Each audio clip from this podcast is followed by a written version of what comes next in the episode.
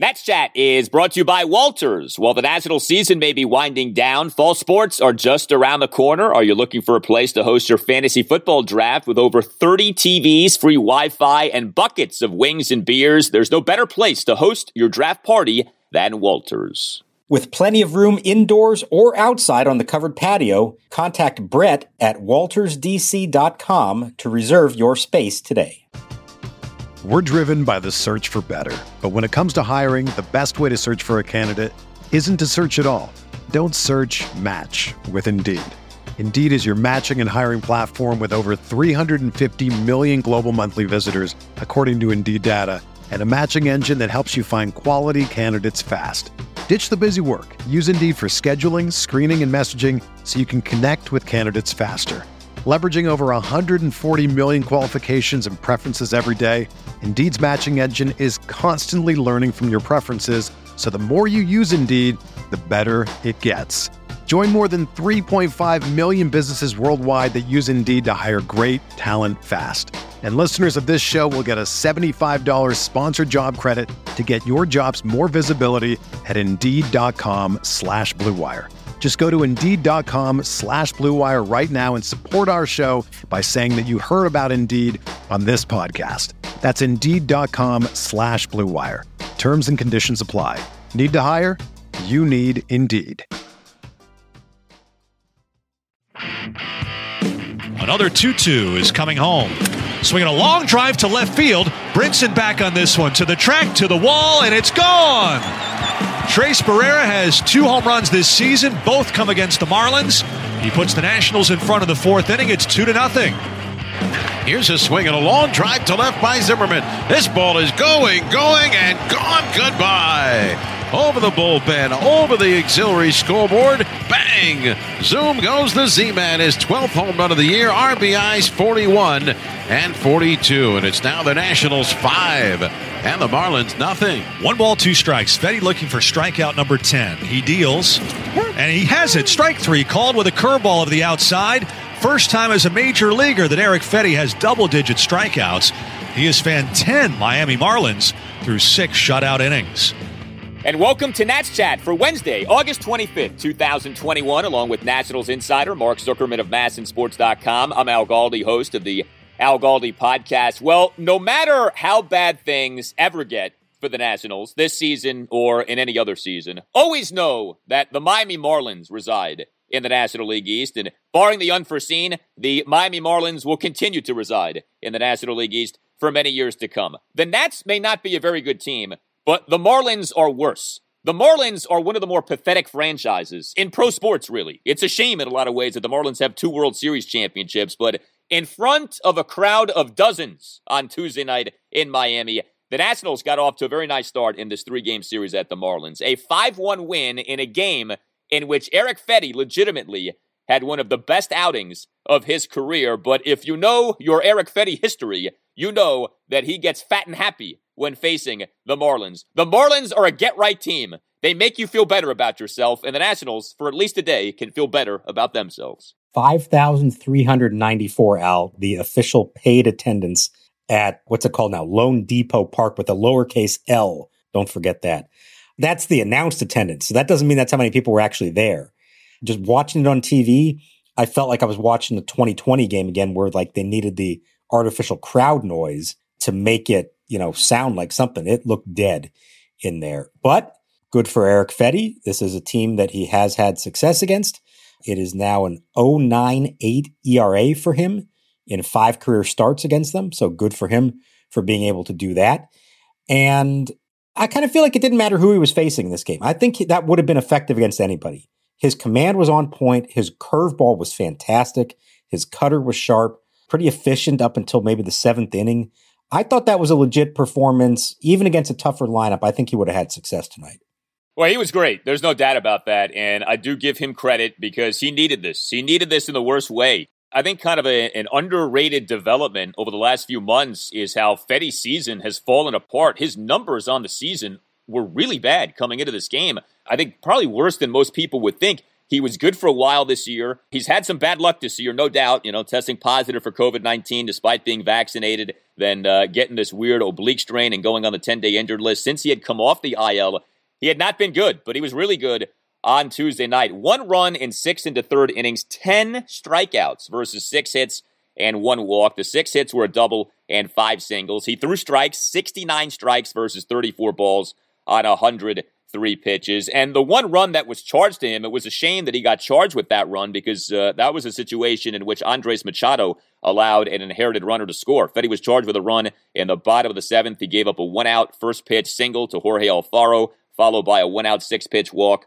of Brian De La Cruz, who Fedde did have down at one point one two, and then the run scored with Machado pitching. But otherwise, Fedde was really good. It was so nice to see him get back to striking guys out. That was something that he was doing earlier this season. Now, there is sort of this asterisk that you have to put on this, I think, even though Fedde was good. The Marlins are a terrible hitting team. Like, the Marlins, if you want to try to silver line them, you could at least say, well, they have some good young pitching. But the Marlins hitting is just awful. The Marlins came into this game twenty-six out of thirty major league teams in team-weighted runs created plus at plus eighty-eight, which is so bad on the year. So, yeah, I mean, we've seen this this season. We've seen guys like Fedde and Patrick Corbin and even John Lester do well against really bad hitting teams like the Marlins. So, you know, we're not going to do cartwheels over this, but he needed this, and he came through with this, and to that extent, I will give him credit for that. Yeah, uh, I mean, they're top three hitters maybe. I'm at Rojas, we always know he's just a pest up there at the plate. I like Jazz Chisholm. I mean, he's he's an exciting young player. He's he's still raw. He's got a lot of things to figure out, but both at the plate and in the field, I like him. And Lewis Brinson seems like he's got some talent, although I don't believe he's a number three hitter or should be a number three hitter in the big leagues. He does not fit that profile at all. After that, yeah, it's a lot of who's this guy through the rest of their lineup. But again, I think the stuff was was legitimate in this game, no matter who he was facing. And the thing with Fedde is, I mean, this is about the fourth or fifth start this year he's had kind of like this. This might have been the best of them. Remember that start in Arizona earlier in the year? He had that stretch of, I think it was three straight, and he had twenty scoreless innings going. So, I mean, he has it in him. He does. It's just a matter of finding it consistently from start to start. And I thought it was interesting that he noted the reason that the curveball he thought was so effective is he changed his grip, and he actually learned it, of all people, from Sam Clay, who is a left-hander. Honestly, about four or five starts ago, I had a talk with Sam Clay because I, I know he's lefty, but I thought we threw kind of similar. And I was looking at, you know, some of, I don't know, when I'm sitting on the bench, I look at through the iPads of people pitching. And uh, I don't know, I just kind of had a conversation with him on how he threw it. And I adopted the grip and it immediately clicked. And I think the last four or five starts, I've had more swings and misses on it or bad takes. So ever since then, I it's just been good. So I'm thankful for him. They tinkered around with it, and he said he didn't change anything about the way he throws it, but just the point of grip of where he holds the ball in a different seam. And he said it made it tighter. It made it sharper. He felt like it made a huge difference.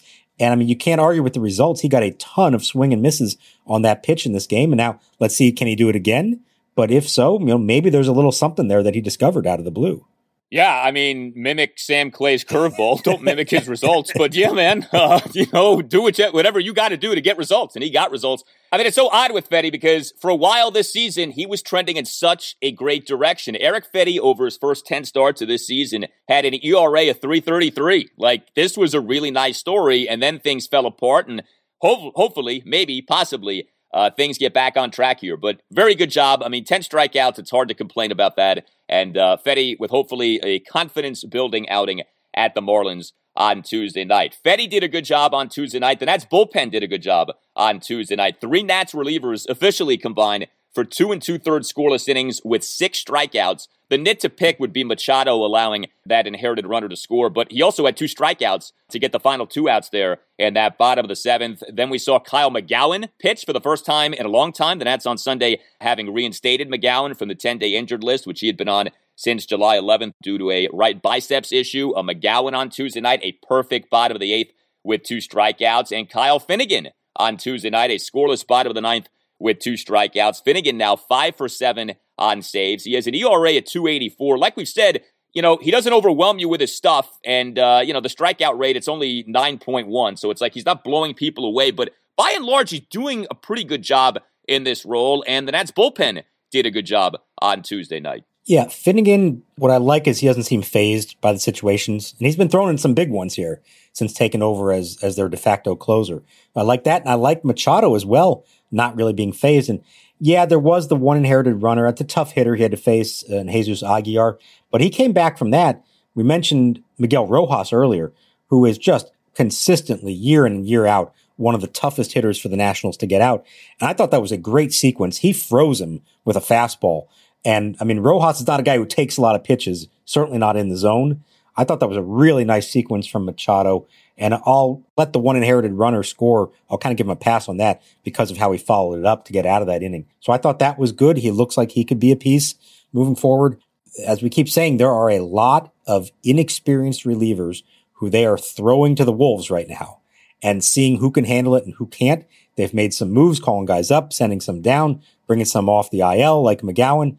I think the plan here is give them all look as much as you can over the next six weeks. And when you get to the end of the season, you hope you found maybe three of them who seem like they are suited for this kind of responsibility.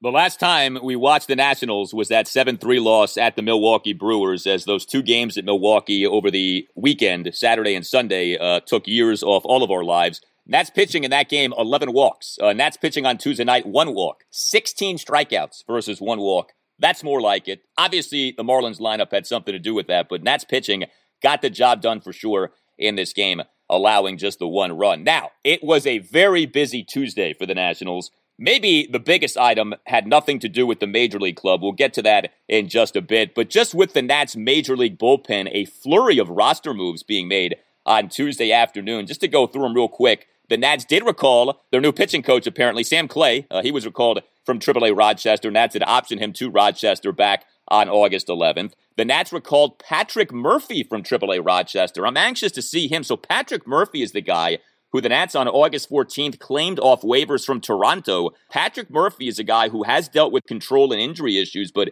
he was the Blue Jays' number sixteen prospect per M L B Pipeline at the time. The Nats, you may recall, they uh, released the catcher, Rene Rivera, and claimed Murphy off waivers on that day. I thought that was a sneaky, shrewd move by Mike Rizzo. But also on Tuesday for the Nationals, they optioned Gabe Klobosits to triple A Rochester. So Klobo is no more, at least for now. We'll probably see him again. The Nats designated Jeffrey Rodriguez for assignment, which I'm sure brought a tear to Davey Martinez's eye.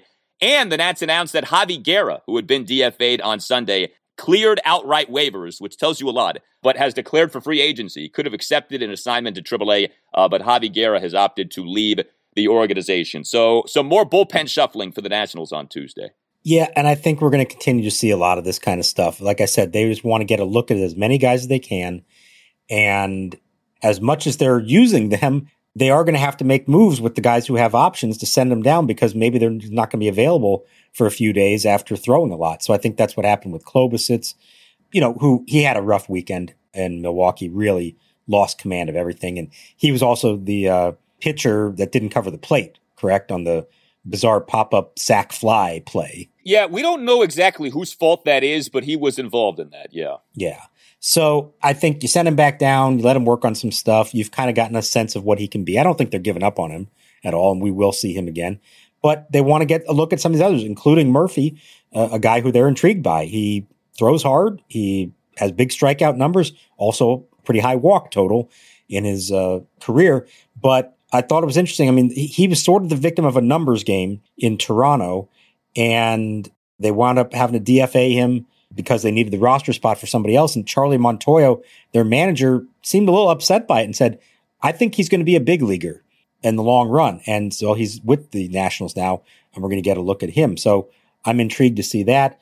Clay, they had him working on stuff. Let's see, has he figured it out as he comes back up? But I mean, it is going to be on and off, a probably revolving door the rest of the way. Will we see Jeffrey Rodriguez again? I don't know. And this is where, I mean, we, we talked about him at times over the summer. Part of me feels bad for him because he was thrown into a difficult spot where they needed an emergency start for a doubleheader way back when. They called him up. He made the start. And now, because he was out of options all along, they couldn't send him down without risking losing him. So they decided to keep him the entire time and then bury him in their bullpen to be the mop-up man and pitch once a week. And that's not a great spot for anybody to be in, certainly not a younger pitcher who maybe still has some potential, maybe even as a starter. They didn't want to risk losing him. Now, Were other teams knocking on the door? If they had put him on waivers, would he have been claimed right away? I don't know. But I would think at this point, given what we've seen from him, I'd be surprised if another team claimed him. So maybe there is a chance he gets outrighted and remains in the organization. Are you a law firm partner looking for a better situation for your practice and a blockbuster contract worthy of Juan Soto? If so, you should call Mason Kalfas of Zenith Legal in Washington, D C Works with law firms and lawyers on finding the perfect match. No platoons, just superstars. Some lawyers switch firms because of conflict. Some lawyers switch firms for a better platform for their practice. And some lawyers switch firms for more money. You need the Scott Boris of legal headhunters working for you, and that's Mason. Mason will work with you to find a better fit for your practice and ultimately the best deal for you and your entire team. Call them today at two oh two, four eight six, three five three five or check out his website, zenith legal dot com. This is an unprecedented time in the legal market, and many top firms are looking to expand. Call Mason today. Zenith Legal also works with associates and distinguishes itself on personal service. Zenith Legal doesn't just spam resumes out to law firms. Zenith Legal talks to the right people and gets your resume in front of the decision makers who matter. Whether you are a rainmaker partner or a mid-level associate,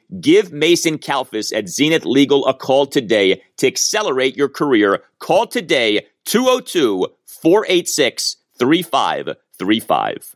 Hey, Nats fans, this is Eric Bramer, play-by-play broadcaster for the Fredericksburg Nationals. Time is running out to see the Fred Nats in their inaugural twenty twenty-one season at beautiful new Fred Nats Ballpark. With promotions every night of the week and a talented roster that includes Jackson Rutledge, Jeremy De La Rosa, Brandon Bossier, Yordi Barley, and many more, the time's never been better to see tomorrow's Washington Nationals stars today. Visit fred nats dot com for ticket information and follow us on social media at F X B G Nats for the latest updates. Nats Chat is sponsored by Silver Branch Brewing Company, located in downtown Silver Spring, only a one-minute walk from the Silver Spring Metro Station. Silver Branch is a perfect jumping-off point to Metro down to the game. Park at the Cameron Street parking lot and meet up with friends for a beer and a bite to eat before metroing down. You can also get Silver Branch beer at Nationals Park. Beyond the Gnome World, one of Silver Branch's four flagship beers, is available at District Drafts at Section two twenty-three. Brewed to be light and refreshing, Beyond the Gnome World won a gold medal for the Saison beer style at the Great American Beer Festival last year. Beyond the Gnome World is deliciously dry and thirst-quenching and the perfect beer for hot summertime ball games. You may not be familiar with Saison, but take our word for it, baseball season is the perfect season for Saison, and buying from District Drafts to support your local breweries is a gnome run. Go to Section two twenty-three and try Beyond the Gnome World the next time that you're at Nats Park, and make sure you stop by Silver Branch, located in Metro Plaza, just steps from the Silver Spring Metro. Silver Branch Brewing Company, when you come in, let them know that the Nats Chat podcast sent you. We're driven by the search for better. But when it comes to hiring, the best way to search for a candidate isn't to search at all. Don't search, match with Indeed. Indeed is your matching and hiring platform with over three hundred fifty million global monthly visitors, according to Indeed data, and a matching engine that helps you find quality candidates fast. Ditch the busy work. Use Indeed for scheduling, screening, and messaging so you can connect with candidates faster. Leveraging over one hundred forty million qualifications and preferences every day, Indeed's matching engine is constantly learning from your preferences. So the more you use Indeed, the better it gets. Join more than three point five million businesses worldwide that use Indeed to hire great talent fast. And listeners of this show will get a seventy-five dollars sponsored job credit to get your jobs more visibility at Indeed.com slash Blue Wire. Just go to Indeed.com slash Blue Wire right now and support our show by saying that you heard about Indeed on this podcast. That's Indeed.com slash Blue Wire. Terms and conditions apply. Need to hire? You need Indeed. Here's the kick of the pitch. Ground ball up the middle, and it's through for a base hit. Lane Thomas comes through again. Garcia will score. It's an R B I single for Thomas. His fourth run batted into the season, his third with the Nationals, and the Nationals lead three to nothing. Well, the Nats have hit for the cycle this inning. A triple, a homer, a double, and now a Thomas single, and they have three on the board against Luzardo. Well, one of the other really nice things about the Nats win on Tuesday night was that you got another productive game from multiple potential building blocks for the Nats. Like, Erick Fedde is the headline because he pitched so well, but this was another game in which you can really sink your teeth into some performances by guys who maybe, just maybe, are going to be a part of something moving forward. So Tres Barrera continued this nice run here for the Nationals in terms of the catching competition with uh, Barrera and Riley Adams. Of course, Riley Adams has been hitting so well. Barrera for a while was hitting well, then cooled off, and now he's kind of heated up again. And Tres on Tuesday night as the Nats starting catcher and number seven batter, three for four with a two-run homer and a couple of singles. Top of the second, he has a one-out single on an oh two pitch. In the Nats' three-run fourth, he has a one-out, two-run homer to left field off the Marlins starter, the former Nats prospect, Jesus Luzardo. Boy, was it interesting watching him on Tuesday night. Barrera, at one point in that count, was down one two, ends up homering off Luzardo, the homer going a projected three hundred ninety-five feet per Statcast, and Barrera in the top of the fifth delivering a two-out single. Something that Barrera's been doing in recent games is he gets down in counts, and he's still able to come through with productive plate appearances. He did this multiple times on Tuesday night. And then there was Mike Trout, a k a. Mickey Mantle, a k a. Lane Thomas, who was at it again for the Nationals. He was their starting center fielder and leadoff batter in this game on Tuesday night. Remember, Davey Martinez on Sunday told us that Victor Robles has been under the weather. Okay, we take Davey's word for it. We did see Robles later in this game, and he drew a walk. So, you know, take Davey at his word, I suppose. But Lane Thomas uh, was starting in center field and batting in the leadoff spot again. And Lane on Tuesday night, one for four with an R B I single and a walk. And he had another outfield assist, although it wasn't all his work, but he got credited with an outfield assist. Top of the third, leadoff eight-pitch walk, despite having been down in that count at one point oh two. In that Nats three-run fourth, he had a two-out R B I single on a one two pitch. And then he got credited with the outfield assist, first out, bottom of the fourth, on a Brian Anderson double off the base of the wall in right center. Thomas plays the ball perfectly, fires the ball to Alcides Escobar, who then throws the ball to Carter Kieboom at third base, and then Kieboom tags Jesus Sanchez, who had run way past third base, and then retreated back to third base, only to be tagged out. Sanchez got the stop sign from Trey Hillman. The relay throw executed perfectly. And so on the double by Anderson, Sanchez has gone down rounding third with Kieboom applying the tag for the first out. Lane Thomas now over twenty-five plate appearances with the Nats. ten for nineteen, a triple, two doubles, seven singles, six walks, a stolen base, and two outfield assists. Thank you, John Lester. Thank you, Saint Louis Cardinals. Pretty good, huh? Not bad. If he never plays another game for the Nationals again, did they win the trade? They won the trade three days ago, I feel like. This is incredible what this guy is doing. I can't get over it. Every time he reaches base, I tweeted out what his numbers are now, and I get responses from people in Saint Louis who are just furious with the way that all worked out for them. But, hey, look, good for him taking advantage of this opportunity. They're going to keep giving him opportunities, uh, I think especially against lefties. Robles did appear to be feeling better. He did pregame workouts and obviously felt well enough to return and come off the bench, you know, late in the game. I don't think Lane Thomas has supplanted Victor Robles, the starting center fielder, but I think it's nice to know that he can play center field. I think you will see him in left field at times because it's not like Yadiel Hernandez needs to play every day, even though he's done a nice job. So we'll see how that one all plays out. But I want to talk about the catchers. Barrera, I think we've had said a few times here, it seemed like Riley Adams had sort of supplanted him a little bit as the number one guy, if, if there is such a thing at this point. I've been impressed with the way that Tres has come back the last couple of starts and looked a lot better at the plate. You put his numbers now, you know, for the season, it's eighty-six at bat, so it's not a ton, but he's hitting two seventy-nine, three seventy-four on base percentage, and a four oh seven slugging percentage. And then Adams in thirty-three at bats, hitting three thirty-three, four twenty-one on base, six oh six slugging. Now, stretch that over a whole season. Are they going to be able to maintain that? Probably not. But there are good signs from both of them about their offensive ability. And I'm not so sure that that's anything that the Nationals ever expected, certainly in Barrera's case, because he's thought of as more of a defensive catcher. So I really like what we've seen from those two. And this is getting interesting because we haven't even gotten to Keibert Ruiz yet, who had a big day in Rochester, and you feel like we're going to be seeing him sooner rather than later. And I'll be fascinated to see how this all plays out and which two of the three end up getting playing time. Keibert Ruiz hit two home runs on Tuesday night. Here comes the three two to Ruiz, and that's swung on and drilled. Deep right field.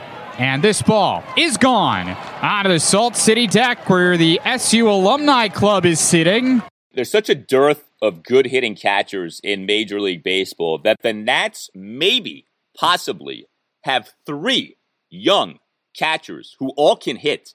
Really is amazing. Now, you know, we can't plant the flag of victory yet on all three, right? But, like, the fact that you can even entertain that notion and not be laughed out of the room really is tremendous. And the Nats have done this over the last few weeks. They went from having, like, nothing at catcher. There was, like, no hope in terms of a good young catcher. To now they have three. They potentially have three good hitting catchers, all of whom are young.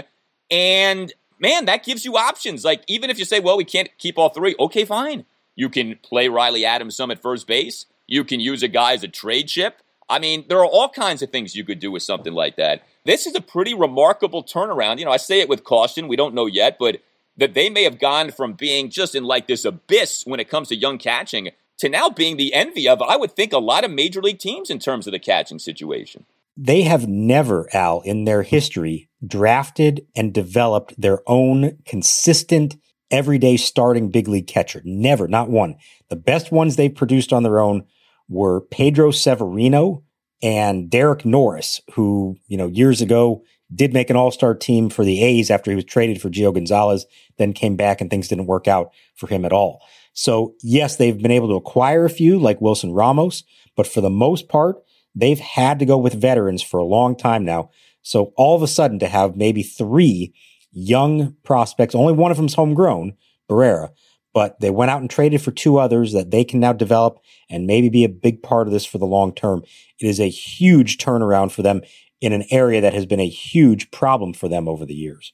One more thing on Lane Thomas, because I looked this up on Tuesday. So Lane Thomas entered games on Tuesday with a point six WAR per baseball reference with the Nats. That's over six games. That is absurd that he's averaging a tenth of a win above replacement per game so far as a National. That is just nuts to me. Like, you asked the question, have they already won the trade? The answer is yes, and that's not a joke. They've already reaped far more benefit from that trade than anyone could have ever reasonably thought. And uh, just keep it going, man. This Lane Thomas thing has been amazing. But good to see that these potential building blocks, Luis Garcia on Tuesday night, and that Nats three-run fourth had a one-out double on an oh two pitch. Was good to see that. Hang on. You you want to know what John Lester's WAR was for the Nationals? It was negative something, right? Negative point nine. And with the Card, this is according to Baseball Reference, and with the Cardinals in only four starts, negative point five. So you got plus point six for Thomas since the trade and minus point five for Lester since the trade. That is a dramatic difference in a very short amount of time. It's incredible. It is something else. You know, this sell-off, I, this could we could end up looking back on this sell-off as something really special. And and the people that were yelling and screaming about it, you know, I just, it's like, hold on. This could end up being something really monumental for the Nats. Let's see. But uh, you got some really encouraging signs here so far. Uh, some other observations from this Nats win at the Marlins on Tuesday night. Ryan Zimmerman homered for the first time in a long time. Uh, he was the Nats starting first baseman and cleanup batter. One for five, struck out three times, left five men on base, but the one and the one for five was a homer, and a big homer, a two-run homer to left field on a one two pitch off Luzardo in the top of the fifth for a five nothing Nats lead. The homer going a projected four hundred fifteen feet per StatCast. It was just Zimmerman's first homer since July twenty-fifth. Juan Soto got on base multiple times again on Tuesday night, one for four with an intentional walk, had a leadoff single in that two-run fifth. And then the intentional walk, how'd you like this? Top of the ninth, runners at the corners. Soto gets walked. You get the intentional walk. Soto's going to be intentionally walked on the two oh pitch with first base occupied. I'm trying to think if that's happened this year where he's been intentionally walked with first base already occupied. I feel like it has. Maybe once. They're saying, we'd rather face Ryan Zimmerman with the bases loaded than you with runners first and third. That's the state of things right now for Juan Soto. Teams would rather load the bases than face Juan with runners at the corners. That was a Barry Bonds-style intentional walk. That really was. You don't see that happen with hardly anybody. And poor Zim, because he came up and he smoked a ball up the middle that looked like it was going to eat up Jazz Chisholm, get through, and probably score two runs. And Chisholm made an incredible play on it to start a four six three. And the pitch swung on, hit hard. Oh, what a stop by Chisholm one-handed. He flips it over to the shortstop, Rojas, and the throw to first. That is a double play that will end the inning. Sprawling stop, reaching up while he was on the ground to glove it. And then from there, it's hit so hard, they had plenty of time to get the double play. I know at times Zim has really struggled in those kind of situations. That one wasn't on him. He hit that ball as well as you could and got robbed. Yadiel Hernandez had another productive offensive game, two for four with a triple and a single. And yes, I said triple. Uh, we're not used to that from Yadiel, but that is a spacious Marlins ballpark. And so was able to feast on that, sending that ball down the right field line, and that Nationals three-run fourth with one out. Yadiel's got an O P S of eight twenty-six on the year. And Alcides Escobar, who Mark just never wants to see bat in the number two spot. And I'm like, Mark, you got to give Alcides more opportunity here. Uh, Alcides had himself a multi-hit game in this game. And again, he does this thing, and I give him credit because he does this. He turns water into wine on the routine with these plate appearances where he's down big and he's able to battle back or at least author a hit. Top of the first, he's down oh two at one point. He ends up putting forth a one-out full-count double. Good to see that. Top of the ninth, a one-out first-pitch single, and some nice defensive plays. He was a big part of that outfield assist credited to Lane Thomas, and he also had a nice defensive play in the ninth inning. Zim had a nice pick on the play, nice backhanded pick, but Alcides, uh, he looks pretty smooth at shortstop, so nice job by him. I loved, Al, the hit-and-run single in the ninth. That's what a number two hitter does, right? National League Baseball. In nineteen eighty-five, perhaps, not in two thousand twenty-one. Hey, it worked. It was great. I love that stuff. He's got the skill. He's got the ability to do that kind of thing. It may not fit in what you would typically think in modern baseball, but I think it's a skill, and I think he's got it. And given what their alternatives are at this point, I will happily keep watching him play shortstop and bat second for them.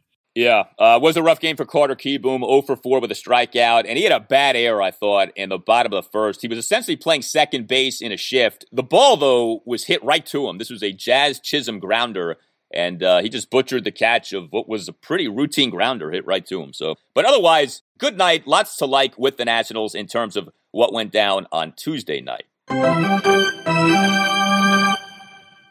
Hey guys, Al Galdi here to tell you about FanDuel. It's great to be in the midst of baseball season. Nothing like watching a game. Great weather, cold drink, and a little action on FanDuel Sportsbook. If you have never bet on baseball before, now is the perfect time to give that a shot. FanDuel is letting new users swing for the fences risk-free, as you'll get up to one thousand dollars back if your first bet doesn't win. And once you have an account, you can get up to twenty-five dollars back each day if your same game parlay bet falls one leg short. This way you can combine multiple baseball bets for an even bigger win all season long. There's a reason that FanDuel Sportsbook is America's number one sportsbook. The app is simple to use. It's got great odds on all different betting markets, unique fun bet types like same-game parlay and always-on promotions to let you get more action out of every game day. And when you win, FanDuel will pay you your winnings in as little as twenty-four hours. Just download the FanDuel Sportsbook app and sign up with promo code CHAT to get in on the action. That's FanDuel Sportsbook,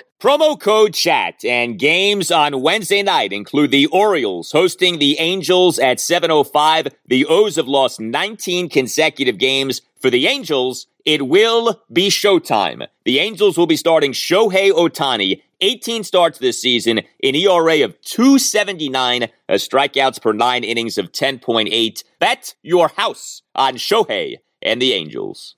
twenty-one plus and present in Colorado, Iowa, Illinois, Indiana, Michigan, New Jersey, Pennsylvania, Tennessee, or West Virginia. First on my real money wager, only for risk-free bet. Refund issued as non-withdrawable site. Credit that expires in seven days. Restrictions apply. See terms at sportsbook dot fanduel dot com. Gambling problem? Call one eight hundred five two two four seven zero zero in Colorado. one eight hundred bets off in Iowa. one oh nine with it, Indiana. one eight hundred two seven zero seven one one seven for confidential help in Michigan. one eight hundred gambler, New Jersey, Pennsylvania, Illinois, Virginia, Tennessee. one eight hundred eight eight nine nine seven eight nine or in West Virginia. Visit w w w dot one eight hundred gambler dot net. Now to what could be ahead. So first of all, game two of this series, Wednesday night at seven ten, has one of the more intriguing pitching matchups of this national season, a battle of two of the top pitching prospects in the sport, Josiah Gray versus Edward Cabrera. So you know about Josiah Gray by now. He's a number fifty-four prospect in baseball per M L B Pipeline. He's looked really good over four starts for the Nads. Edward Cabrera is an even more highly touted prospect as compared to Gray. Cabrera is the number thirty prospect in baseball per M L B Pipeline. He'll be making his major league debut. I don't recall this happening in any recent Nats game. A young Nats pitching prospect, and there haven't been many of them, facing another team's promising young pitching prospect. And in this case, Cabrera's making his major league debut. It's not just rare for the Nats. I think it's rare across the board. I saw the stat earlier in the day, and I don't have it right in front of me, but I think it said that since like two thousand four, there had not been a top one hundred prospect making his major league debut and facing another fellow top one hundred prospect in the same game. That is pretty cool and something to get excited about, to watch this one and the kind of matchup that we may be seeing many times down the road. Now, Cabrera supposedly throws a triple-digit sinker. I'll be fascinated to see how that looks and whether he can command it and how the Nationals, especially their young hitters, handle that. But what would normally be just a very boring Wednesday night at Marlins Park, or sorry, loanDepot Park, could actually have some juice to it. And maybe they'll draw six thousand for that game, Al, for all the excitement.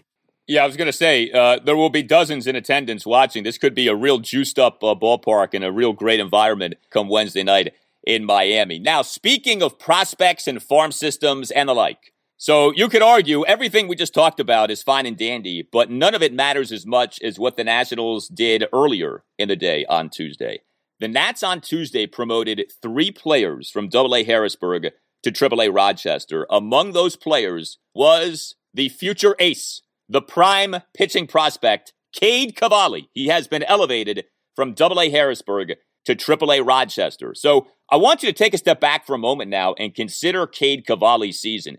Nats took him with that number twenty-two pick in the twenty twenty M L B draft out of Oklahoma. There, of course, was no minor league season last year. He began the season pitching for the high A Wilmington Blue Rocks, then got promoted to the double A Harrisburg Senators, and now has been promoted to the triple A Rochester Red Wings. Cade Cavalli entering games on Tuesday, number one in all of minor league baseball in strikeouts, one hundred fifty-one strikeouts. No one in the minors had recorded more strikeouts this season than Cade Cavalli. The one hundred fifty-one strikeouts had come over ninety-eight and two-thirds innings. That works out to thirteen point eight strikeouts per nine innings, which is absurd. This is a kid in just his age twenty-two season. The obvious question is, well, does this mean a promotion to the majors could be coming later this season? To that, you say what? I say probably not. I don't think it ever was necessarily in the cards, but I think you could almost make the argument that him being promoted to triple A makes it less likely that he gets called up this year. The reason being, there's only a handful of starts left. The triple A season is going to go through September. They extended it. That normally would end in early September, but because they got off to a late start, they are going to continue. But you don't want to send a guy up to triple A and have him make two or three starts there and then promote him again. Like typically, you're going to want to make at least five or six starts, I would think, at one level before you make that move. So my hunch is no. I think what the move is about is obviously he's having success at double A and he had big time success at single A. What they need to see from him now is how he handles more experienced hitters. And here's the key. We talked about this a few uh, outings ago from him. He gets a whole lot of these strikeouts on pitches that are out of the zone. And at the lower levels of the minor leagues, they chase that kind of stuff. Well, now by the time you get to triple A, and you've got a lot of guys who are older players who have big league experience and a little more disciplined at the plate. And I think this is a good test for him now to learn how to keep his pitches effectively in the zone or just off the plate and understand that he's not maybe going to be able to get away with as much outside of the zone. The stuff is fantastic, obviously, and he's good to get his strikeouts. The one little thing that I noticed when you compare the single A numbers, the double A numbers, his walk rate doubled from single A to double A. He was walking over five batters per nine innings at a level in which hitters are better, but there's still a little bit of free swingers. So what does that mean at the triple A level? I want to see how he does in that regard, whether he's able to cut down on the walks, whether he is, is able to get outs within the strike zone. So I think that's the next big test for him. Go back to what Mike Rizzo said uh, last month when we asked about him. They have a plan for him. They are watching his innings because, like you said, he, he couldn't pitch last year with no minor leagues. He's at ninety-eight innings now. I could see him getting to about one twenty-five, one thirty maybe before the season's over. And then I think they want to send him to Arizona to be in the fall league where you face some real elite prospects. That would be a great progression for him to do all of that and then come to spring training next year and compete for a job in the big league rotation. But my guess, you know, things can change. Obviously, if he dominates over two or three starts in triple A, this could always change. But my guess is that he's going to finish out the season at triple A because they want to see him face those hitters first.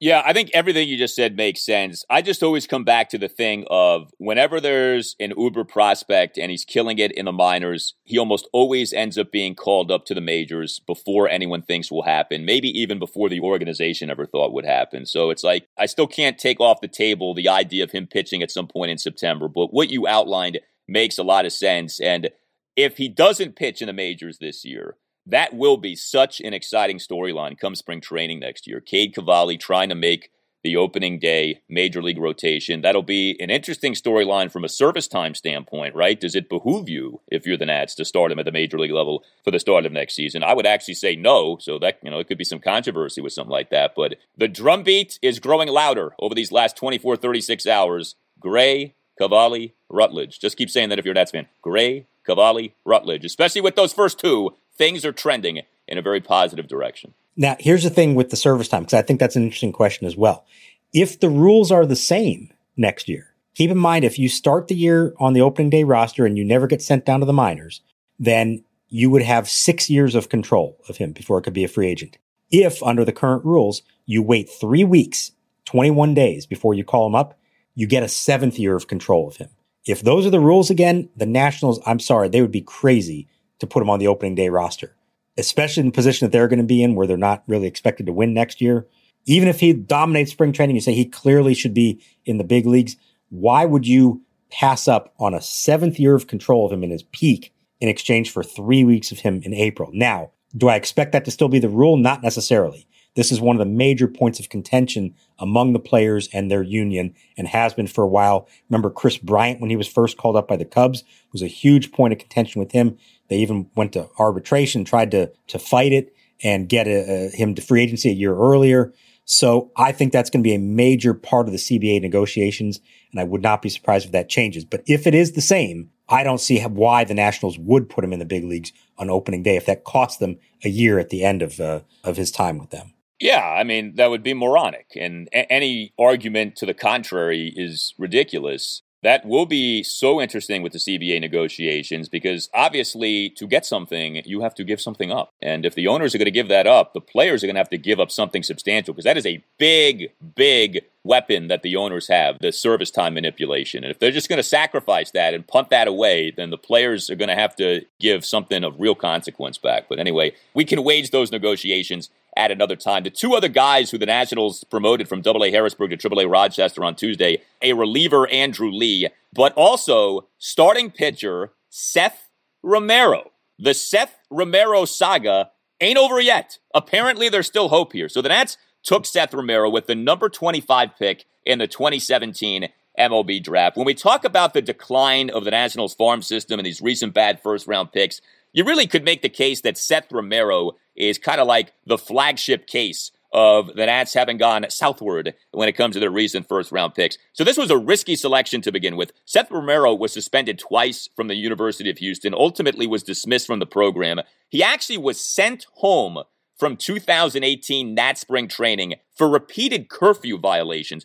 I can't remember that ever happening with anyone else. The Nationals literally saying to a player, go away, we don't want you here anymore. And then he undergoes Tommy John surgery in late August two thousand eighteen. He did pitch for the Nats briefly as a reliever last season. It's not like he's been slaying it this year. Seth Romero over six starts for double A Harrisburg, an E R A of five thirty-one, although his strikeout numbers were excellent. fifteen point oh five strikeouts for nine innings. Mark, this is Seth Romero's age twenty-five season. Do you think there's still hope for this guy to be a contributor in some form, starting or relieving at the major league level? If it's going to happen, it has to happen soon, Al. Like you said, he's twenty-five, and this is actually the first time he's ever been at triple A, which is pretty telling. So last year, they called him up from the alternative uh, training site in Fredericksburg, basically because they were running out of pitchers. They had a, a ton of injuries. They needed somebody. They called him up. He made three relief appearances for them. and then went on the I L after he slipped on stairs and broke his wrist, if I remember correctly. You name the calamity, it has happened to him over the course of his career, and maybe there are things that are out of his control and just happened, and then there are things that were in his control that he made happen. That was a risky pick from the day they drafted him. They were counting on the fact that the arm was really good and that he could mature beyond what it appeared he was. If he doesn't ever pan out, it probably does go down as their worst first-round draft pick that they've made. And it's not like they've had a, a whole lot of great ones here in the last decade. So to me, this is kind of the last chance for him. He's got to stay healthy and be effective and be mature and show that he can now deserve another shot up here. I, we'll probably see him, I would think, at some point, whether it's later this year or maybe in the future. But, I mean, he's not a kid anymore, and there's not a lot of actual performance to bank on to say, well, all the other stuff was worth it. So, I mean, there, there's a lot of hurdles still for Seth Romero. And, you know, hey, you hope for his case and the team's case that he does put it together and he does prove to have a career for them. But I would say he's pretty quickly running out of time. This might be his last real shot. You think realistically he's probably a reliever at the major league level, or do you think they still think he could be a starter at the major league level? They want him to start. They want him to be stretched out for that. And if it becomes clear that he just doesn't have that, that that's not going to be his uh, future, then they'd move him to the bullpen. But I think for now, especially given the dearth of starting pitching prospects that they have, they would love for him to make a couple of good quality starts there. Maybe even we see him start some games in September. Well, these are exciting times for the Nationals. You know, the record doesn't communicate that, but all these other things we've been hitting on do. You tell us what you think. Hit us up on Twitter, at Nats underscore chat. You can email us as well, natschatpodcast at gmail dot com, including if you would like to send in a voice memo as we continue to cycle through all of your great memories and experiences from October two thousand nineteen. Record yourself telling your tale into your smartphone, then email that file to us. Again, the email address is natschatpodcast at gmail dot com.